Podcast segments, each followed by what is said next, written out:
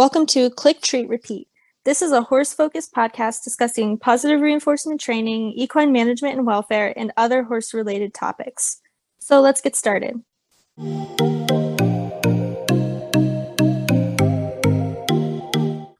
Okay, so today we're going to be talking about herd dynamics and things like that that are hopefully not related to dominance theory, or we could talk about why dominance theory is wrong, but kind of just like how do herds function and how do those dynamics work if not dominance theory. I think that's mostly what we want to talk about, right? Yeah, pretty much. I only have one true study because it was hard to find things that weren't dominance theory based. And even this yeah. one is a little bit, but it's better than most of them.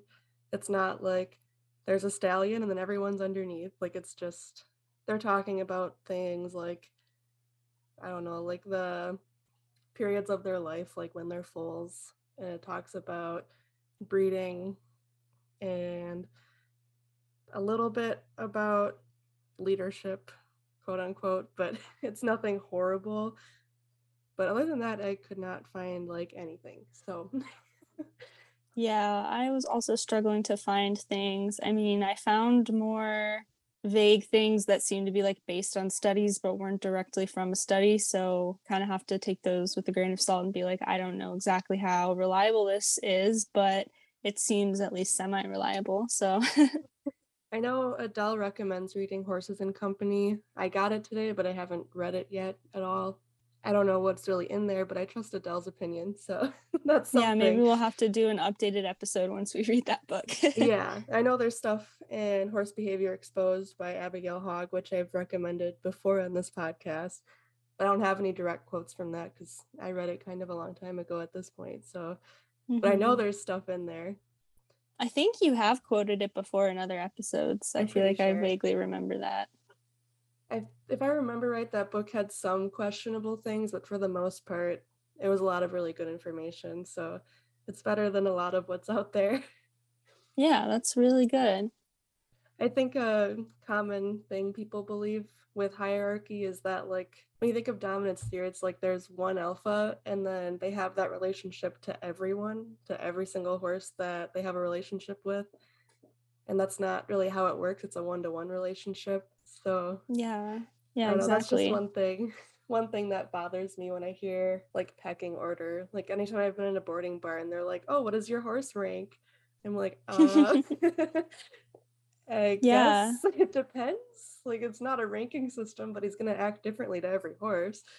yeah, that's so true. And I actually kind of saw like the instability of the you know, quote unquote ranking order firsthand with Coco because she used to be just like a complete bitch to everyone. Like, I don't know if I'm allowed to say bad words in this podcast, but that's a pretty mild one. So I think it's fine. But she used to just be like very aggressive towards other horses. Like, she would kind of chase them off and do a lot of resource guarding. And just in general, if anyone approached her, she would kind of, you know, pin her ears, have some kind of negative body language and you know, sometimes lunge at them and try to bite them or whatever. So she was not wanting to be approached by other horses. And because of that, like when I was younger and I didn't know much about, you know, herd dynamics and whatnot, and I believed in dominance theory, I was like, oh, you know, she's very dominant. She is the leader of this herd or whatever. And then when we got her treatment for her illnesses and she wasn't in so much pain, she stopped acting like that and she started being much more calm and quiet and much more willing to have other horses or humans or whoever around her. Suddenly she went from being like oh you know she's the alpha mare in this herd to being like oh she is just kind of on the you know lower end of the totem pole. She's just kind of hanging out and not really like engaging in any of these like you know aggressive dominance things that i was seeing before. So that was really interesting for me because that kind of got me thinking like wow we think of this as such a you know strict thing that can't change of like all right this is the alpha mare but even in the same herd she was already moving down to you know quote unquote a lower position. And so that was interesting eh, as someone who did believe in dominance theory at that time to see that and just be like i don't know how this makes sense with this theory. So that caused me to question it. Yeah i love that you questioned it because i think a lot of people are just like oh i guess the other horses just dominated her or something. they make something up that fits that belief. But yeah, I think it's important to question everything pretty much. but yeah, I had a kind of similar experience with Wonder. I don't think it was necessarily pain related, but the barn he originally came from where I bought him, they were really good about placing horses. They'd only have two horses in one pasture at a time, and most of them were turn out 24 7, but they were really good about placing him with the horse that he actually got along with. They tried him with like everyone there, and there was one mare he liked. so he was with her, but because of that, they had told me that he was high on the pecking order. And with him, I think it's more just like anxiety related. I don't think it's necessarily like he wants to dominate them or be the leader or whatever. I think he has some confidence issues and is worried things are going to happen with his food because mm-hmm. that's been prominent with every barn we've been at. He's been like lunging at horses or even just like pinning his ears, some minor things too. But there was one barn we had like 16 horses or something, including him in one little tiny dry lot. They moved out of there quickly. Oh gosh, yeah, that's not great. that was the one that like didn't feed them for like six days and told me it was fine. But oh my goodness. yeah, they fed them in their stalls, but not on turnout. It was a whole thing, but mm. yeah, but there he would show dominant, again in quotations, behaviors of like pinning his ears, baring his teeth, lunging at horses. He'd even bite them sometimes, like some pretty severe stuff. But it was only around resources. If they had the whole pasture open and there was grass, he didn't do anything. Like he just kept to himself and didn't care. So I think mm-hmm. more often than not, it comes from poor social skills because unfortunately we don't socialize horses like we do dogs. I think we should. And yeah. then uh, it can be pain related, like Coco. She was just not feeling well, or it could be like an anxiety or some sort of like mental discomfort type situation too. Yeah, totally. There are so many different reasons for it. And I think I mean, a lot of what you touched on is that like resource guarding is a big one. And that is like a huge reason why horses show behavior in domestic settings that kind of looks like it might be dominance or looks like this type of hierarchy, because that's what is going to cause a lot of this conflict is because we set up environments where we're only giving them one food source or one water source or whatever. And so they're kind of feeling like they have to compete for this resource, especially since a lot of people potentially don't maximize the amount of food they're giving their horses to what it should be and whatnot. Like maybe don't give them enough hay or enough um, forage or whatever. So they feel like they kind of have to have a competition to get to these resources. And that does not happen nearly as much in the wild. So it's very much like a man made thing with horses that kind of so it's almost like we created what we think of as dominance theory by like setting them up in situations that aren't really natural for them and are going to cause them to have to fight over resources. Right. The only time I see my horses like quote unquote attacking each other is in play. Like sometimes they'll amp each other up and run around. They might like nip each other, but it's never like a true aggression. And that's because of the setup they have. They have turnout 24 7 and they only have one water source, technically like a larger one, but they have water in stalls too. I should do better with my water, but with winter it's kind of hard. I have limited outlets for deicers. but that's totally fair. I mean, I yeah. think if you're not seeing like any resource guarding about the water, that's really the most important thing is like paying attention to them. If one water source is enough for them and they're happy, then that's totally fine. Right, and it's pretty open too, and it's like 150 gallons, so it's pretty big. They can kind of move around. So if one like pushes the other away, they can still drink. There's enough room. Mm-hmm. But they don't do that anyway, so I'm not too worried about it. But then like when I feed hay too, they always get at least three piles because I try to do one for each horse and then one extra, but usually I do even more. I think I have five or six hay nets out there right now, and then I have four trickle feeder toys because wow. I, I really don't want them to fight. but I think in general, it's a good idea to have one source for each horse and then one additional. That is a very good idea. And I think that makes sense. It's, I think a lot of people just kind of like think if there's hay out there or whatever, that's good enough. But they're not really actually paying attention to how the horses are like interacting with that one hay source and with each other because of that. And they're not seeing that they probably need to put more out there yeah, for sure. The most conflict I'll see over hay is like they'll both go to the same pile and then one walks away. and that's all that happens. it's not dramatic at all. and that's what you should be seeing but the way we set up our environment for horses it just it's setting them up for failure really that is really true i think another thing that i've noticed is that i i think a lot of people who like understand the science of horse interactions and like that dominance theory is not real and whatnot are just very quick to like see the word dominance and immediately be like no no no and like i do this for sure. Like when i see somebody use the word dominance i'm like no and it's not a very useful word. It's pretty much a label that's like not at all actually describing what's going on and not giving much information. But at the same time i do think it's important to note that on an individual level horses could have a relationship with each other where one is more confident and one is more of the leader than the other. And so that might kind of result in something that we would look at and be like, oh, that horse is dominant. And I think, like, if you're looking at that on a really individual level and you're saying, like, this is the current relationship between these two horses, it could change and these relationships will be different with other horses.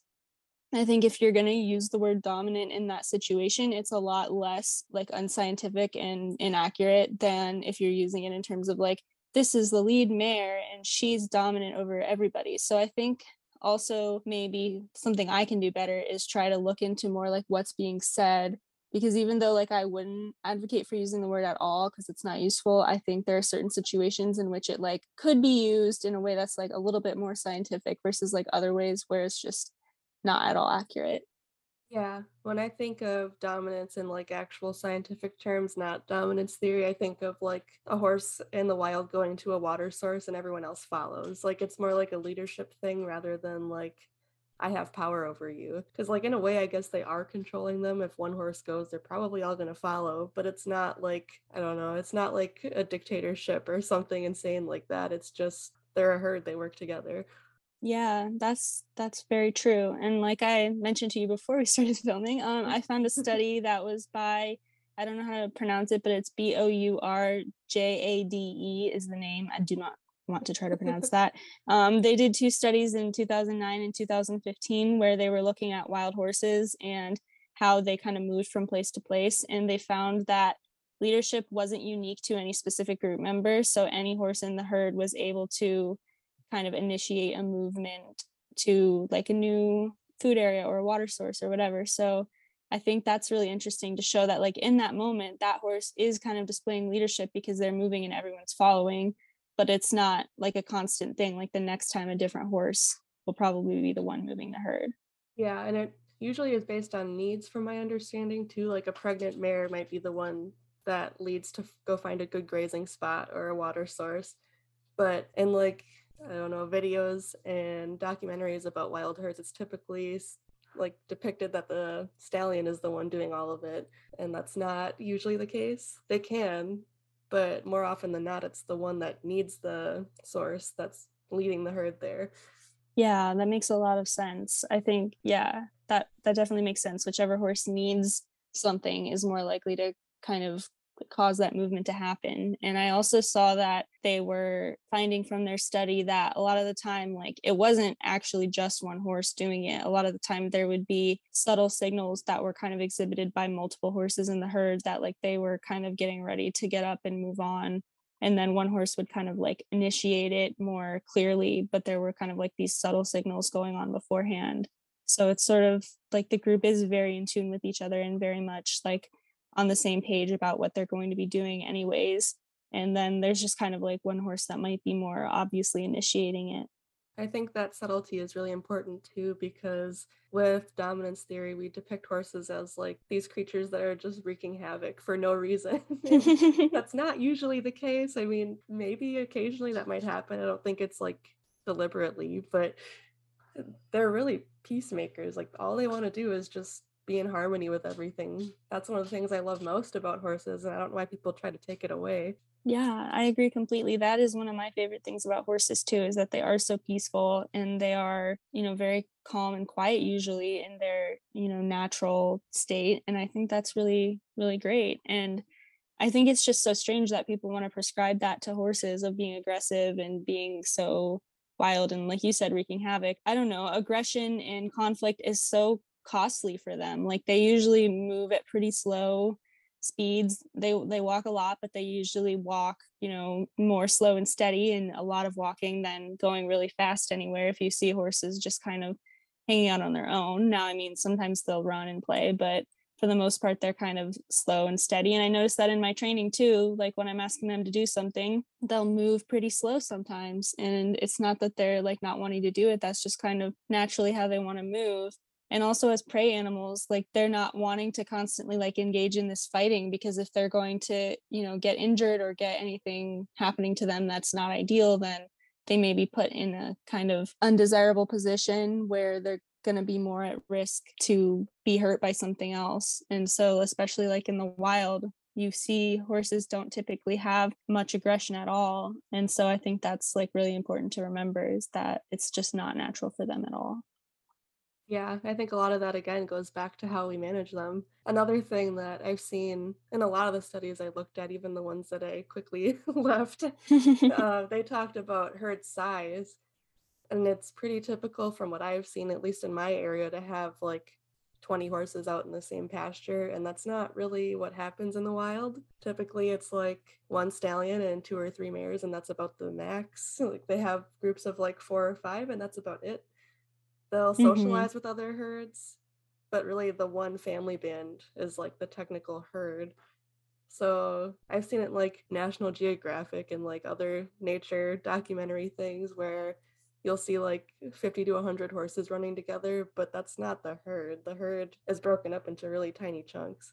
Yeah, that makes a lot of sense. That's what I saw too. I saw one source, it wasn't really a study, but it was talking about how there are kind of family groups that will kind of graze together, groom together, and the foals will play together like within different um, groups so they're like more split up but they'll interact with one another. There's no overall organization in this group. There's no like one horse who's like in charge of the you know whole giant group or whatever. It's more so these like smaller groups that are just interacting and you know they might do things together one day and then the smaller family group might not be with that larger group again another day. So it's just i think a lot of it comes back to it's a lot more dynamic and a lot less structured and hierarchical than we want to think it is because for us we're humans of course we want everything to make sense and be this clear hierarchy but horses are not humans and they don't really see things that way. And in fact they don't even really have the like brain parts and brain capacity to be able to understand hierarchy in that way that we do so that's just definitely not how they interact also, the pecking order study was done on chickens. So oh, yeah. that was debunked anyway, but that was done on chickens. So why are we using it for horses who are not even like in the same category of animals? That is so true. And I, I know that they have a, a sort of test where they do that with horses. It's called like the bucket test. And basically they break the herd up into like groups of two and you know do every every pair together with each other. So every horse will be going multiple times with every other horse and they have a bucket of like oats or something and they put the two horses together and they see who's the first horse that gets to you know eat the oats or whatever.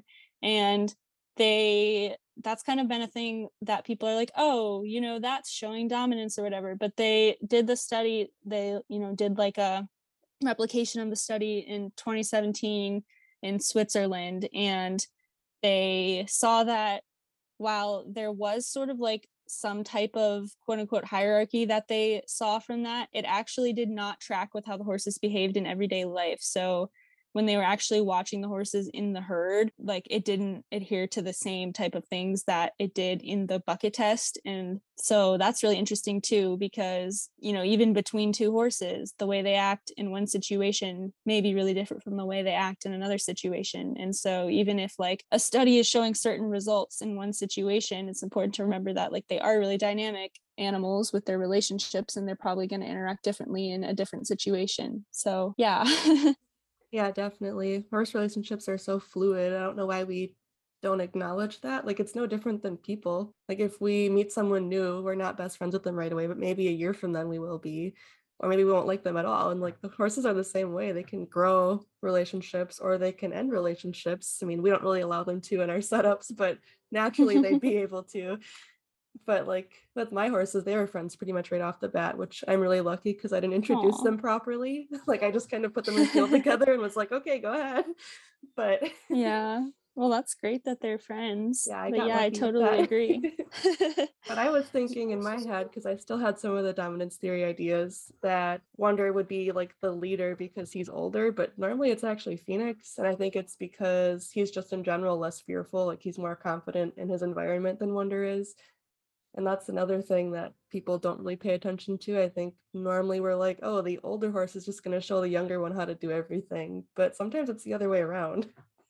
Yeah, that's really true. And I think that can you that can kind of relate to what you were saying before too about like the the dynamicness of the relationships too, like how they can form and end relationships. I think even like within one relationship there could be certain things that like one horse is more confident about and another horse is less confident about, but then in a different situation that could be reversed and another horse could be more confident. Like I don't know, one horse might know more about like trailer loading. So if you're taking them both on the trailer, then one might be a lot more confident and the other one might be sort of like, whoa, what's going on? Whereas if you're going on a trail ride, the opposite horse might be the one who's been on trail rides and is like, oh, I'm more confident here. Like, obviously, that's not really a situation in which the horses are going to be like interacting with each other freely, but just kind of like a random example that came to mind of how like different animals and people or really anybody has a different confidence level in a different situation and so that can affect how they're going to interact. Confidence is like a whole nother topic honestly yeah. it's such a big construct that could mean so many different things in so many different situations with so many different horses but I think that's so true. In general, people know what we mean when we say confidence. Yeah, like just... it's definitely a label that probably yeah. should be explained better. But I do think, like you said, people know what you're saying, but still should probably specify more clearly. Uh, one thing I was going to say that's not related at all to what we were saying before, but mares are usually like fluid and when they can leave and come back to the herd they'll jump around herds sometimes like it's fully their decision so that kind of also debunks the dominance theory because if a mare was submissive to a stallion she wouldn't be allowed to leave like that wouldn't be something that happens but they do it all the time yeah that's very true. I didn't even really know that that was a thing, but that makes sense and I'm not surprised. Yeah. And I don't know, it's just that's interesting to me. It's not in this study I found, but I've read it elsewhere where I can't remember the source. So I mean, if it's totally wrong, someone can call me out. But but yeah, well, yeah, that's really interesting. I think yeah, that makes a lot of sense.